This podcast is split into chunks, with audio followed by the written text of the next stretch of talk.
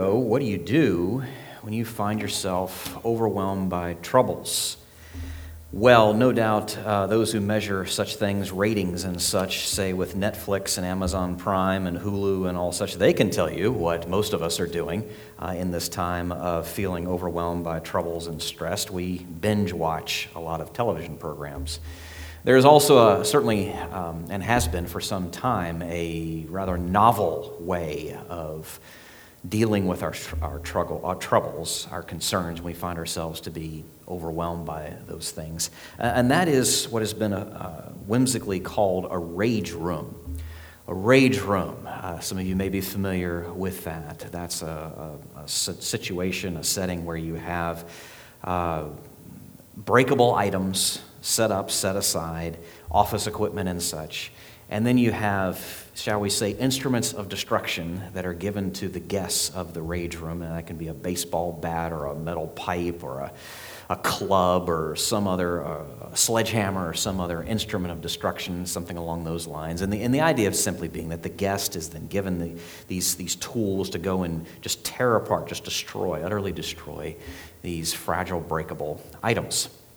And of course, uh, you're given, if you're at one of these places, you're given protective equipment so you don't hurt yourself as you're swinging things around and debris is flying and all of that. But the goal, the goal is that when you come out of it, you have found your stress to be relieved, your anger to be managed, and perhaps, perhaps for, well, most likely even for anyone that would attend, just a little bit of a physical exertion and a decent workout in the course of it.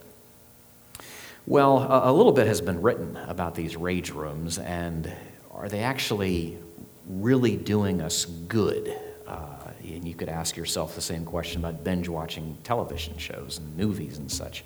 Is to what true good is it doing us? That's, that's not to say that there's not a time for just kind of relaxing and unwinding and all that, but if the goal, if the goal is to think you're going into that experience and in the course of your distraction, somehow the deep issues within you are going to be mended and healed in the course of that, then you, you're deceived.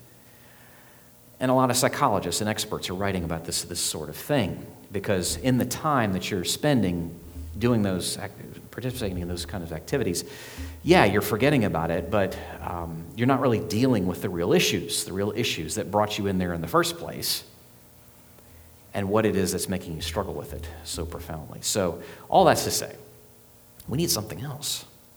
We need something else, which then takes us to our text, Psalm 11.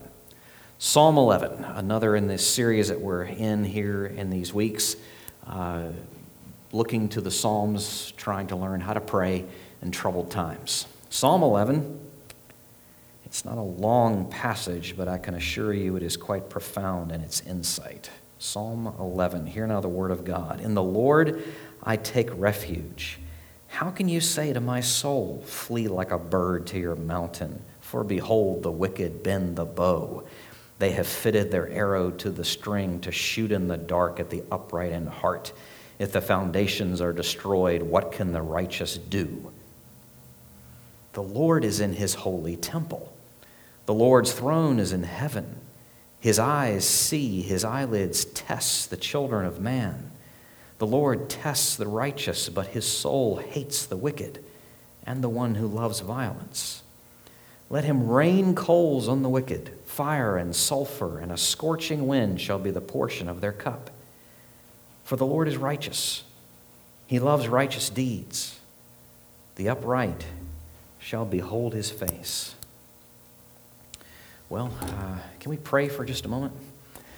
Uh, Lord Jesus, thank you for this time. Thank you for this passage that we could spend some time in here this morning. To be sure, uh, it, it is not a long text, and it is, uh, at least on the surface, fairly simple to understand. But the insight and the ramifications here are tremendous, and we ask that as we just begin a, a little bit of time here in study and contemplation together, uh, that you would be speaking deeply to us, moving deeply within us, uh, such that even in these strange circumstances where we're sitting in our living rooms and looking at a smartphone or a tablet or a computer or television screen or whatever, and whether we're doing this uh, live and streaming or watching it later and recorded, um, we know that the mediums do not limit you. And you can move in any way you see fit. And whether we would be gathered together live in this sanctuary or hiding in a cave or huddled under a tree or in a hut, whatever it might be, the Word of God is powerful and the Spirit of God is at work. And the gospel of Jesus, the gospel of the kingdom, is real. Amen. I want to take you to a time in David's life, uh, experience of David's life that some of you may be familiar with, some of you may be uh, unfamiliar with, and that's, that's fine.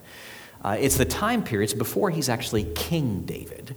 It's the time period not long after he has killed the giant Goliath. It is the time before he's really on the run from King Saul. It's this time period in between where he, David is actually serving in Saul, King Saul's court. And if you want to read about that later, that's in 1 Samuel 18 and 19 predominantly. So in, in this, this time period, what you see is it's, it's a time of tension. As, as David's success on the battlefield grows, almost in tandem with that, the jealousy of King Saul is growing as well towards, towards David, of course. And so, so in, the, in the beginning stages, in the early stages, uh, Saul, his jealousy begins to express itself simply in, oh, wanting to ensnare David into a, a marriage with uh, his eldest daughter. And that fails, and Saul and his jealousy is increasing, his frustration with this, this young rival is increasing, and what to do. And so he, he begins to plot and plan well, perhaps I can simply get rid of him by sending him out to battle against overwhelming odds. And that doesn't work either. And so over time, Saul's jealousy begins to shift into rage. And the subtleties of his plans and ploys begins to shift into outright attempts at murder. It's quite striking. And, and, this is hardly the, the only uh, stressful situation that David found himself in. Of course, as a young shepherd boy and going against the lion and the bear and protection of the sheep, no doubt that was a, those were stressful situations as well. And now the experience that he has in the years, that, well, the time that he is serving in Saul's court and the years that he is spending on the run prior to his actually becoming the king uh, that we know him now today as the, the, the, king of Israel. All of this, all of this, were, these were important, just vitally important for David. Leadership training is what this was, setting the, the, the tone for David to then be able to serve as the king and the shepherd of God's people. So, th- this was hardly the first such stressful situation and circumstance that David found himself in. Uh, and it was certainly preparatory in, in that. What, my point in saying all this is we don't know. It, this could well have been, this could well have been the context of Psalm 11. But we don't actually know. And that's okay because what that does is it means that it becomes more widely applicable for us in our own stressful, difficult circumstances and situations. My point, uh, really, in bringing all this up, is put it this way is to say, given all that David faced and all the difficulties, all the stressful circumstances and situations that he faced, given all that, if, if, if, if a posture to life and those circumstances and difficulties served David well, as we read here in Psalm 11. This type of posture, this sort of approach, if this served him well in those extreme circumstances, how much more so us and ours? How much more so us and ours? Yes, his circumstances were extreme, to be sure, whether it was what we read about in 1 Samuel 18 and 19 or something that happened later. So, yes, absolutely, they were extreme but they point us, every one of us, towards a profound reality that's, that this psalmist is taking us towards and that every one of us would do well to live out of. And that is simply this Though the world around us seems to be collapsing, the Lord is our refuge. Though the whole world, everything we know and prize and hold dear, is collapsing, the Lord is our refuge. That's what we see in the psalm. Now, we're going to unpack this for just the next few minutes, and we're going to do so by looking at two sides of this. Two sides of this. And the first is simply this the temptation to despair. The temptation to despair. And the, and the second is the, the path of resistance, how, do, how we resist, how we push against that temptation to, to give up, to give in to despair. Two simple points. Two simple points just coming at the psalm in, in, in this way. So, Psalm 11, uh, the tempt, looking at first the temptation to despair, to give up, and it's real. It's, it's, it's real. We, I used this term uh, last week. Some of you may remember the, the Bible's approach and perspective on life is anything but Pollyannish. And we certainly see that here. This is not a reality denial, this is reality engagement. So you look at verses 1 through 3, and you see the temptation that David is facing to despair, to give up. Let's look at it again. In the Lord I take refuge. So that's his statement. Here comes a question. So it would seem that the, his, the counsel of his advisors is ringing in his ears. And so now he's, he's almost repeating back to them what they've said. How can you say to my soul, Flee like a bird to your mountain? For behold, the wicked bend the bow. They have fitted their arrow to the string to shoot in the dark at the upright in heart. If the foundations are destroyed, what can the righteous do? Well, this is what this is the counsel that he has received, and it's the counsel that he's responding to, and it sounds reasonable. It, it sounds reasonable. It sounds it sounds sensible. I mean, after all, clearly, clearly, I mean, this is not something that they're making up. This is hostile opposition that David is facing. Perhaps well skilled assassins in the dark. Maybe literally that, sent by Saul. Or at the very least, evil, wicked slanderers. Assassination can take place in two different realms, you know. So it, it, one of those, perhaps both of those, were not. So, but the, the point being, a hostile opposition. David is facing hostile opposition, and it seems just to be, according to his counselors, his advisors, a hopeless situation. Everything just seems to be coming apart at the seams. Anarchy, if you can use this phrase rightly in any way at all, anarchy is reigning. It seems hopeless, so much so that well, maybe it's just, it just it's time to give up, give in, throw in the towel. And again, this advice, this counsel that they're giving to, to their king sounds reasonable. It seems practical. It seems sensible. David, run. Run. And, and it's likely well intentioned. Not only does it sound reasonable, and it seems to make sense at some level, it's, it's likely well intentioned. These, these men, his advisors, his counselors, don't, they have, there's no sense in this that, that, that they would intend to, to hurt him as though they're scheming to undo him, but rather they intend to help. The problem is, is that they're in the dark. They're in the dark. They don't, they're not seeing the whole picture not seeing it truly and deeply.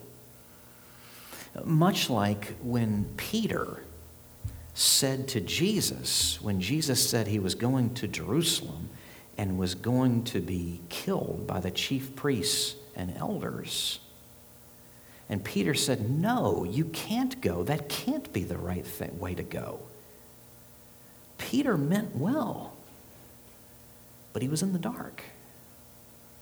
He was in the dark. Peter, like David's advisors in this, in this scenario, in this situation, had, two, had, had conflicting understandings of what and who real refuge is. So, what we see here at the very least is that some counsel can sound reasonable and be well intentioned. The problem is is it can be rooted in fear. And if it's rooted in fear, it inevitably will take us to a place of being tempted to despair. So, so what do we do with this? Just, just thinking about this. What do we make of all of this? Well, the first thing is, is just to face the danger of being deceived. Every one of us, every one of us in some way, to face the very real danger of being deceived. I'll just put it this way not all advice is worth hearing and heeding. And we know that. No doubt some of you have heard this expression consider the source. Well, we always need to be considering the source of the advisors, the counselors, whatever form that might be, that we're hearing and, he- and being, thinking about heeding. Consider the source. What is their perspective? Or if I can put it this way, thinking about those that we are listening to, where are they coming from? Those whom we are listening to, where are they coming from? What is their perspective? What are the assumptions? What are the presuppositions that they're operating under? What is their worldview? What is their worldview? And going just a little further, just interrogating even ourselves at this point, what is it about what they're saying that I find to be so attractive? Why is this input resonating with me?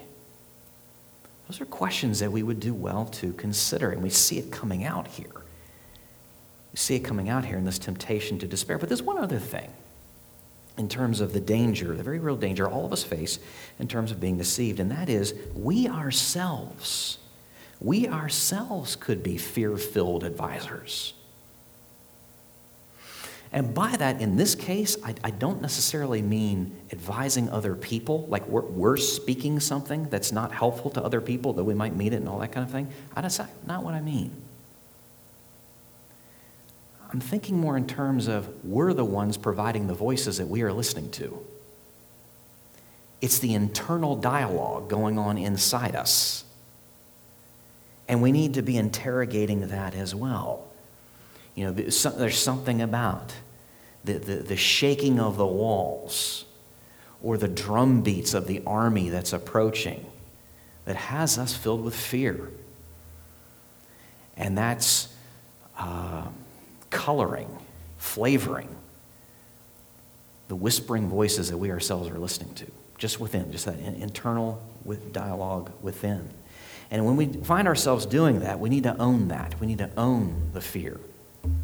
And then remember this simple thing, as again that the psalm is pointing us towards it. Though the world around us seems to be collapsing, the Lord is our refuge.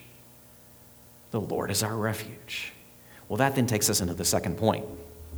You may remember what we were saying earlier is that uh, David, he, uh, there in verse 1, we hear his posture.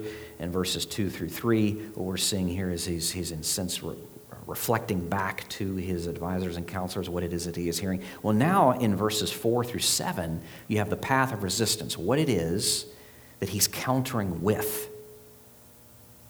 What's what you could put it this way what it is that's informing what it, his, his stance there in verse 1 so let's read verses 4 through 7 again. It's, it's really worth hearing uh, and paying attention to. The lord is in his holy temple. The lord's throne is in heaven his eyes see, his eyelids test the children of man. The Lord tests the righteous, but his soul hates the wicked and the one who loves violence. Let him rain coals on the wicked. Fire and sulfur and scorching wind shall be the portion of their cup, for the Lord is righteous. He loves righteous deeds. The upright shall behold his face. Again, this is, this is David's response to his advisors, to his counselors. And it's worth noting there that just in verses 4 and 5, three times, he mentions the Lord explicitly. You see it a fourth time if you keep on reading down to verse 7. What does that tell us? The Lord dominates David's landscape. Everything, the, the lens through which David sees all of this, the uh, filters through which he hears the counsel that he is receiving, all of that is informed by the fact that the Lord dominates his landscape. And you can see it there, just in the way he expresses himself. It comes right, just rolls right out of him. And there, there's three things one that's somewhat implicit, and the two that are clearly explicit in terms of uh, the things that, that David is holding to and that hold him in, in the midst of all this. And the first is recognizing a tower. Now, that's the one that's implicit. It's not actually stated in the text. But imagine with me, if, if you can, there's a perspective here. There's a perspective here of a place up high from which you can see that everything that is happening is happening according to God's designs and plans and purposes. There is nothing that is outside of his control. Nothing. Not a single, single thing. He sees all. Twice there in verse uh, 4, mention is made of God's eyes or his eyelids, so his sight. So he sees all, nothing escapes his view. He sees everything, he takes it all in, he sees all, he knows all. Absolutely. The judge of all the world will surely do right. If not at least partially in this life, surely completely and fully in the age to come. We see that reflected here. This, uh, this idea of the, the tower, this one who sees all and who tests his own. And that's reiterated there as well. At least twice you see those, that, those words uh, used here as well. He tests his own. The hard things that, that we encounter, the hard things that we just think it feels like just kind of come upon us seemingly out of nowhere. It's never actually like that. It's never random. It's never haphazard. It never just happens. But rather, these things are all according to his intent and purpose, which most often, at least partially, partially, is going to include his desire to transform us, to refine us. That's the sense in which testing is used here, like, the, like, like a, of a metal, and, and, and bringing up the heat such that the dross can be pulled out and it can be more refined and purified in the course of that. He sees all and he tests his own. That's the sense of God tower. And David recognizes that in the midst of everything that's happening. But it's not just that. He knows, it's not just that he sees God as purposeful, he sees God as powerful. Of course, if you don't have power with a purpose, that doesn't do you much good, does it? So he sees, he understands the Lord to be both purposeful and powerful. God on the throne. There is a throne in heaven, he says there in verse 4. Very clearly, God as the one who, whose rule and reign knows no bounds, no boundaries, no limits, none whatsoever. I was thinking about that just the other day. What does it mean to say God rules? Well, it at least means this it means that He decides. He decides. He does not walk into a committee and take a vote. This is, this is not a debate. He, doesn't, he, is, he is not prone to, to take polling data and sees and wants to see how everyone feels. And there's a place, of course, for that. I don't mean to play that down and mock it. That's not my point. But the Lord rules. He is the king. He is the mighty one. Overall, overall, he decides. And he determines. He determines the orbits of stars, the track of storms path of birds, the length of our days. He decides and he determines, for he is the king on a heavenly throne. David sees these things. He recognizes these things. He feels these things. He knows these things. And this informs the posture, that grid I mentioned, the lens I mentioned. He understands God to be both purposeful and powerful, and not just that, but with us. And that's the third point. That being that it's not just the tower and it's not just the throne, but it's the temple. It's the temple. God is with us. God is among his people. He is close. That's what the temple fundamentally, more than anything else, the tabernacle as well, but that was earlier, but now the, the temple is being made refer, uh, referred to here. And this, this, the Israelites understood that the, the temple of God, this earthly sanctuary, was something almost like a doorway to the heavenly sanctuary. And so, as, as profound as it was, is to say that the Lord was for his people. And oh, has he made that eminently clear. He is not just for his people, but he is with his people, he is among his people. God, in the richest, deepest sense, with us, not only for us, but with us.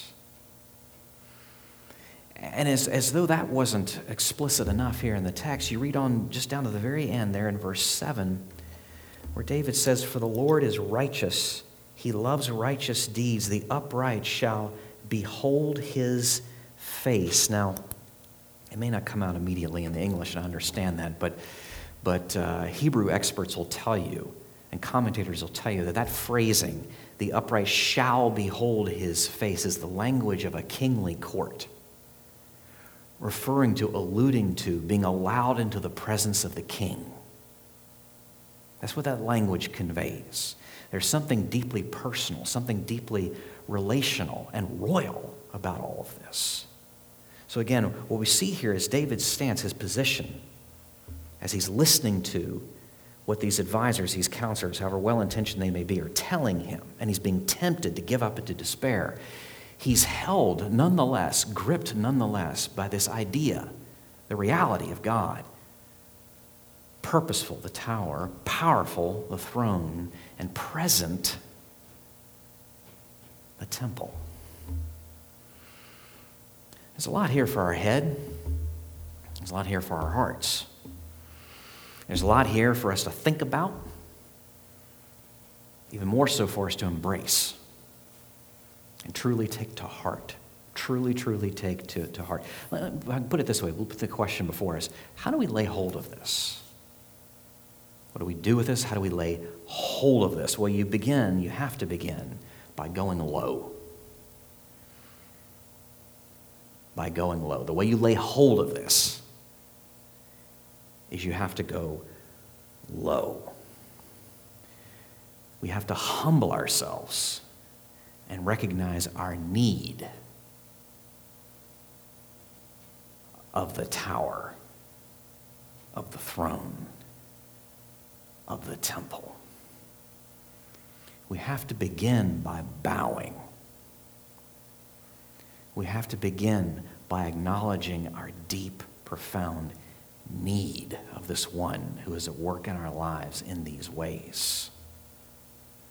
And as we do, as we recognize that we are not independent in any way at all, not sanely, but utterly dependent upon the Lord, as we grow and as we come to recognize that, in fact, we are truly dependent upon Him in every, every way, and we know the Lord to be our daily refuge then when the troubles come, when the hard times blow up, when the circumstances come upon us, feeling like we're just going to be overwhelmed and the wave is cresting over the wall,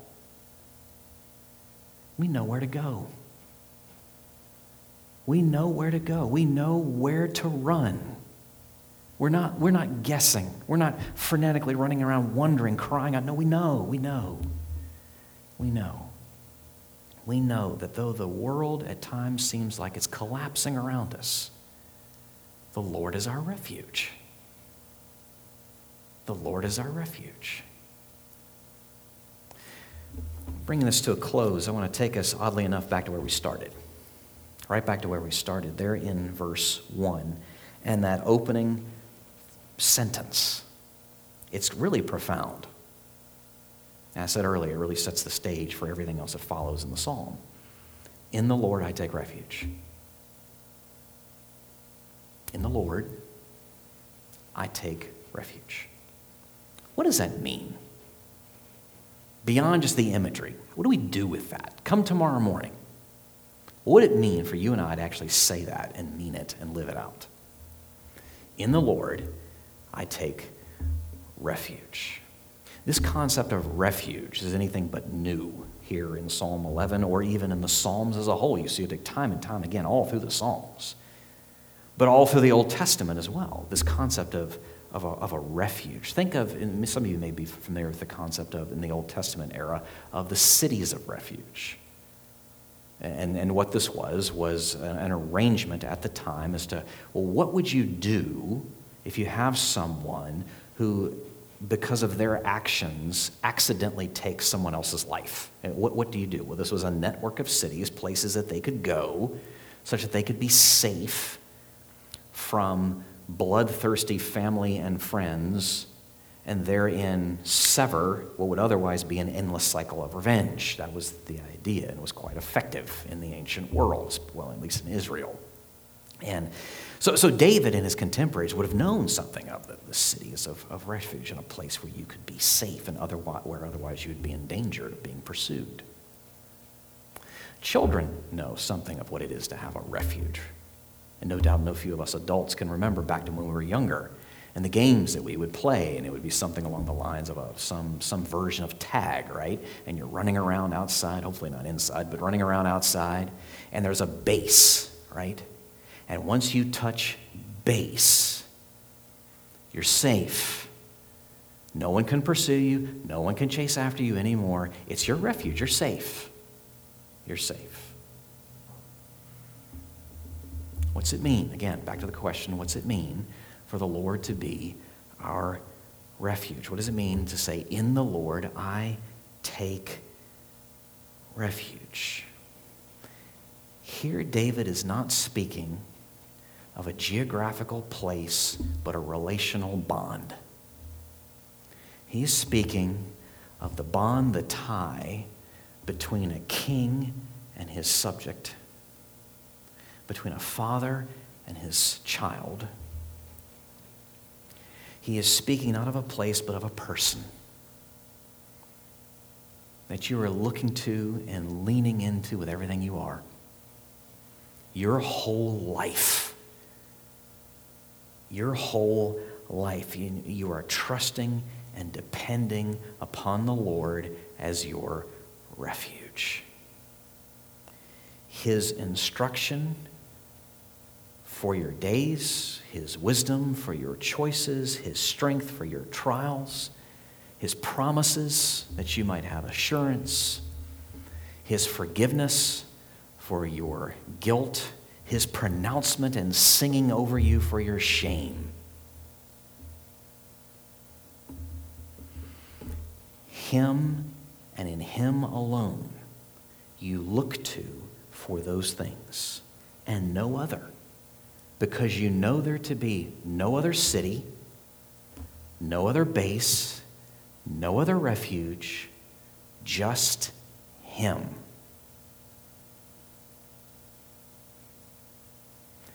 When the world feels like it's collapsing around us, the Lord is our refuge.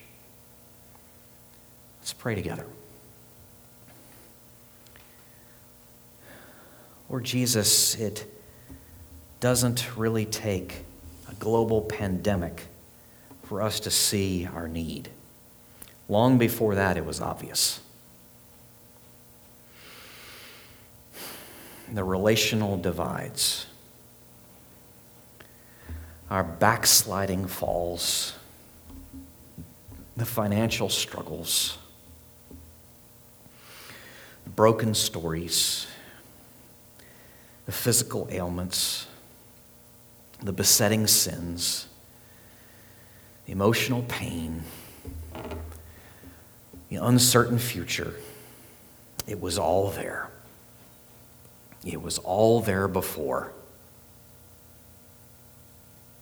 Perhaps we're being reminded of it and being forced to face it just a little bit more directly, but it was all there before. And before, you were our refuge, whether we knew it or not. And you are now, and you will forever be.